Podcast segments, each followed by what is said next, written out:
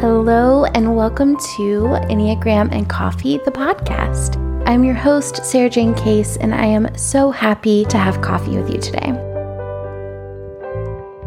Hello, everybody. So, today we're going to talk a little bit about how we self sabotage ourselves and our goals by our Enneagram type. So, we're diving right out of January, this kind of optimistic month of belief where we kind of have this idea of fresh starts, the um, you know, the energy is high. We're all setting goals. We're all thinking about what we want to be doing. And then we kind of dive headfirst into February where we kind of start to taper off a little bit. Um, most of us maybe lose a little bit of hope or we see things, our interest in things start to fade.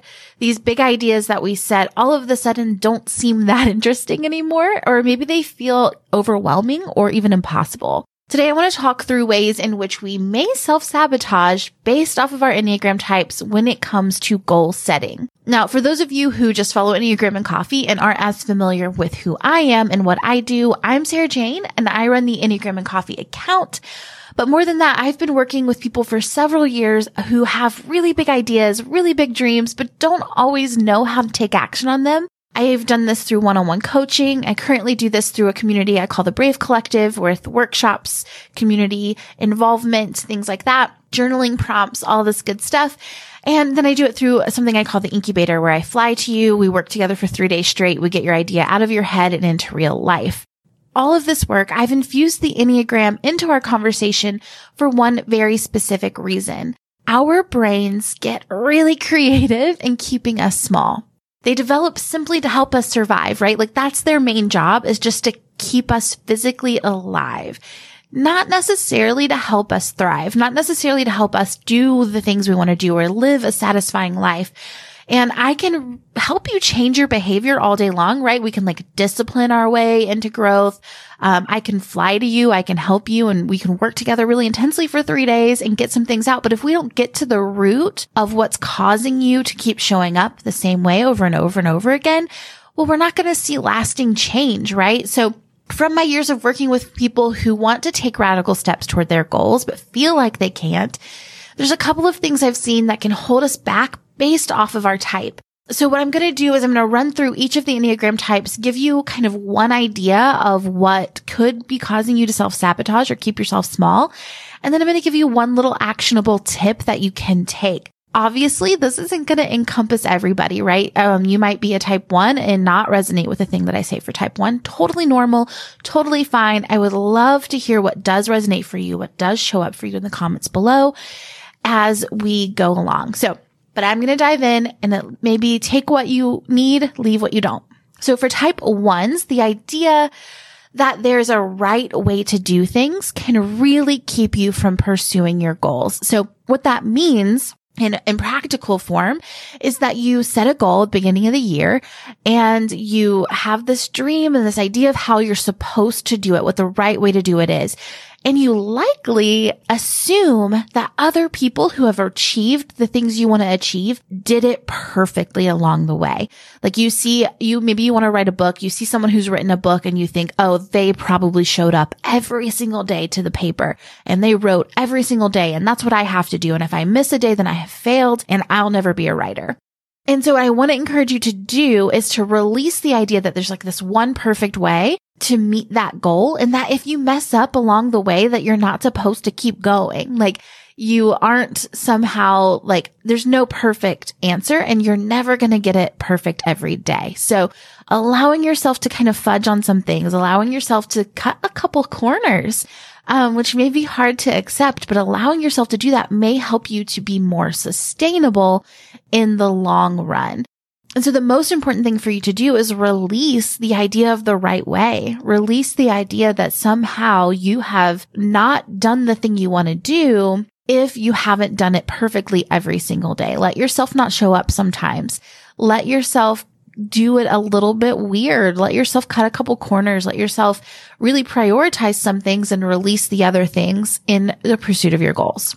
For our type twos, what can come up is really giving away your time and your energy And not even just that. Like, yes, you guys do. You give a lot. You give away a lot of your time, a lot of your energy. But what's even more harmful to you is the resentment that gets built up in your system when you give more than you have to give. When you give and you don't feel like people are thankful for it, when you give out of a place of wanting to receive something in return, this resentment kind of builds in our systems that makes it hard to want to show up for anyone or anything or ourselves. We can get to this overwhelmed state where we're like, I don't have any more to give, not even to me. So you have to learn how to offer yourself the gratitude that you're hoping to receive from other people.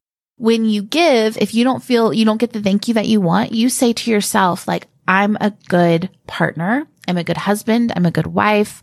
I am good at my job. Thank you for showing up today. Thank you for loving someone today. And then it also might be really helpful for you to go on a yes freeze. Take a season, a month, a week, a year where you just don't say yes to anything. Just really get comfortable saying no. Get comfortable really focusing on what it is that you want. I know what you're saying to yourself right now. And that is like, wouldn't that be selfish? And no, it really wouldn't because here's the thing. That's not the muscle you need to build. You don't need to build the selfless muscle. That's not your problem. You need to really balance yourself out by building this other muscle of really going after what you want, what you need and putting yourself first so that when you do give, you know there are no strings attached. Now for our type three, our type threes, what can kind of get in your way, what can help you to play small is that you might look to other people as guides for what will work for you. So this kind of keeps you playing in a very narrow window. And sometimes that narrow window actually doesn't feel very good to you. So maybe you watch someone and they've built a career or they've built this like healthy lifestyle and it looks really good on the outside. And so you think if I want to be healthy, if I want to have a good career, then I need it to look like this person who's already been successful.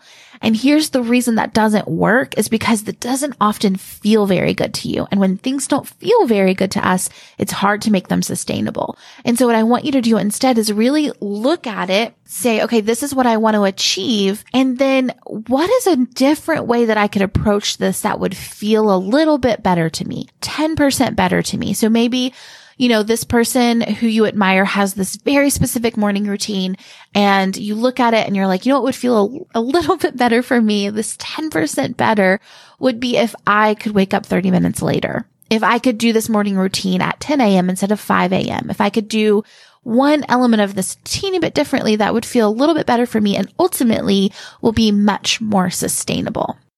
Okay. For our type fours, so our type fours, you guys, what can often happen is you try something new, you set a goal, you get, you know, you have this like idealistic version of who you will be when you do this in your mind. And then when you're not immediately great at it, you start to really abandon yourself. Like this, um, this like harsh inner talk, this feeling of like, why did I even try? And a true belief that other people who are good at this thing just were innately born good at it. And I, if you take nothing else away from, from me talking to you today, I want you to remember and hold on to deeply that we get good at things because we commit to them and we practice. And then we show up and we learn and we grow and we practice every single day. That's what makes us great. And what's not going to make us great is trying something, feeling like we're not very good at it immediately and then just abandoning ourselves and being really unkind to ourselves in that process. What I want you to do instead is experiment with intentionally sucking at something. I want you to tro- show up for yourself intentionally to be bad at something new. You know, if you want to learn how to draw, like do 10 bad drawings every single day, you know, or do a drawing every day for a month that just is intentionally very bad. Get comfortable with being a newbie. Don't expect yourself to show up as the first version, um, or as like the finished, polished version of this artist, you know, on your very first day. Like it doesn't work like that. Another great thing that you can do as a four if you're starting something new, start, if you're starting a podcast, let's say, go back to some of your favorite podcasters and listen to their very first episode. And notice the difference from where they started and where they've ended. Because when you're comparing their finished product to your first day, it can be really discouraging, really self sabotaging. And so what I want you to do instead is compare your first day to their first day and go from there. Okay, for our type fives, what can get your in your way is living in your mind and being disconnected from your body. And the reason that this is important in our goals is because when we live up here, there's not a lot of action that takes place from our headspace. There's a lot of ruminating, a lot of researching, a lot of overthinking, a lot of trying to understand things from every angle but not a ton of action takes place. And so what I want our fives to do is really every day intentionally get present in your body. This is going to help you in a lot of ways. This is really good for you getting in touch with what you feel, what you want, what you need. But when it comes to goal setting, it's going to help you to just take the action you need to take every day. So do an embodiment meditation if you want to. Um, you know, find a workout routine that works for you. Just get into your physical body every single day. For our type six, it's really allowing your fear of what could happen, kind of the unknown that um, keeps you from taking action, right? Because you're you're currently without taking this risk, without doing more, you're very safe, you're very secure. But the idea that you could try something new, put yourself out there, be seen, well, that comes with risk, right? That comes with unknown. And so what I want most of our sixes to do is really let that fear run all the way to the end. I know that a lot of sixes are going to be like, I don't really need help with going to worst case scenarios, but I actually think that you do because here's what what's worse than running it to its course, really exploring the worst case scenario is this like foggy monster unknown thing that can happen, which is like, but what if? You know, what could happen? It's this like unknown thing. And so if we really run it to its course, and let ourselves get to the clarity around what will I actually potentially really experience? The worst case scenario isn't usually that bad. For example, if you want to quit your job and you think to yourself, I want to quit my job. I want to start a business, but what if? Well, what if, you know, let that run its course. What if you, it doesn't work and you, you know, you go bankrupt and you lose all your money and you can't pay your rent or you can't pay your mortgage and then you lose your house and you have to live in your car, but then you lose your car and then you have to live in the street and then, well, everyone abandons you and you're alone. That's our worst case scenario. Like that's the worst thing that could happen, right? Well, there's so much more you can do between here and there. Before you ever can't pay your mortgage, we both know that you're going to get another job, right? You're going to apply for another job and you're probably going to get it because you're very good at your job currently. I'm sure of it. And so you actually don't really have that much to be worried about. And in fact, you're actually kind of already in your worst case scenario. So why not try? See what I mean? Type sevens, what can come up for us is not committing to the process. So what that means is that we might have a day where this just doesn't feel very good. And we love to have a good feeling life. We like for our days and our months and our years to just be fulfilling and exciting and feel very good. And sometimes when we have a day or a moment that doesn't feel good, we give up on it the reason that doesn't work for us is because it limits our ability to ultimately have long lasting satisfaction because we're seeking this like momentary satisfaction. We're not able to really see through into, well, what will this mean for me long term?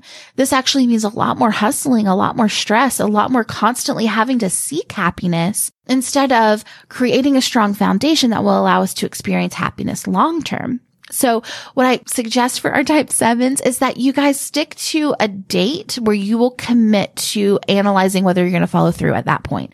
I'm not telling you to commit to something for the rest of your life because I know that that's, that's unreasonable to ask of us. But what I am saying is, okay, can I commit three months to this? And then at the end of that three months, from a place of neutrality, where I don't feel like personally impacted by it this moment, this day, then I can analyze, is this working for me? Is this something I want to commit to for another three months? And do it in that way. That way you are committing to the process. Maybe you say, I'm going to do this for a year. You commit to a year and then you can analyze if you want to continue on. That's going to work so much better for our sevens than, you know, when you, when it doesn't feel good, making a decision about the life or death of a project or a goal from that place isn't serving you. Okay, for our type eights, what can get in the way for our type eights is not investing or trusting in education. So not really taking the time or even dismissing information that could actually serve you long term. So because you really trust your own inner guidance, which is amazing, because you trust your inner guidance, you don't always trust leaders or teachers. And that can keep you from progress. It can keep you from moving forward in the things that you want to do. And so what I suggest for our type eights is to commit to a workshop, a book, or a podcast that you're going to learn from each month. I'm not saying you have to go to a workshop every month this year, but I am saying invest in some kind of education every single month. And when you do, don't throw out the whole thing just because there are some things you disagree with. So if there, you know, say the author says nine things that you hate, but one thing that can impact you positively, just take the one thing and leave the others. Don't dismiss the whole book just because you disagreed with a lot of it. Take what's good and leave the rest and let that be okay. This is going to help you so much in terms of moving forward in your goals and your projects and in, in, a business if you're able to really take in and learn from other people who've gone before you. Okay. Finally, our lovely type nines. What gets in your way is this idea, what I call the wall of impossibility. it's looking at this objective, these goals. It's like this big, impossible thing that is way too much to handle.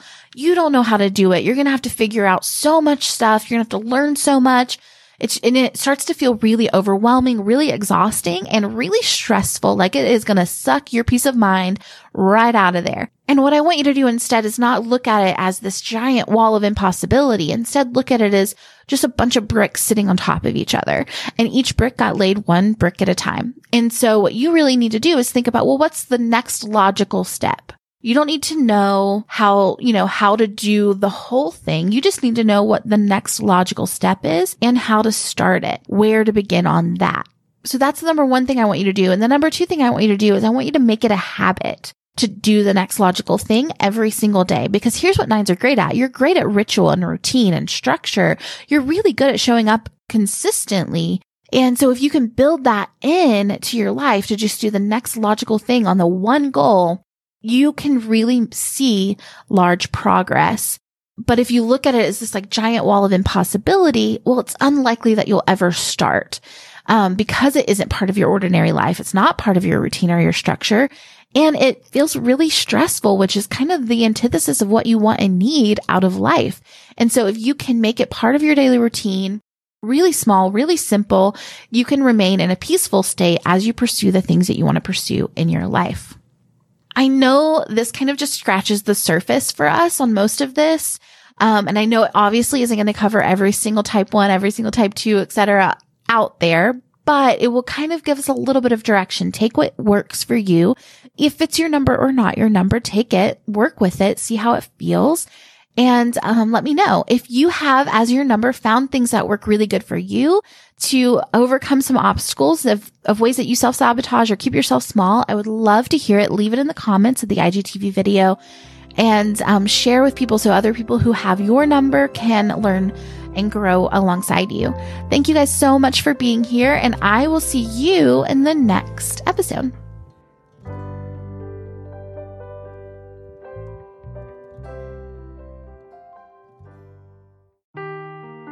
Seeking the truth never gets old. Introducing June's Journey, the free to play mobile game that will immerse you in a thrilling murder mystery. Join June Parker as she uncovers hidden objects and clues to solve her sister's death in a beautifully illustrated world set in the roaring 20s. With new chapters added every week, the excitement never ends. Download June's Journey now on your Android or iOS device or play on PC through Facebook Games.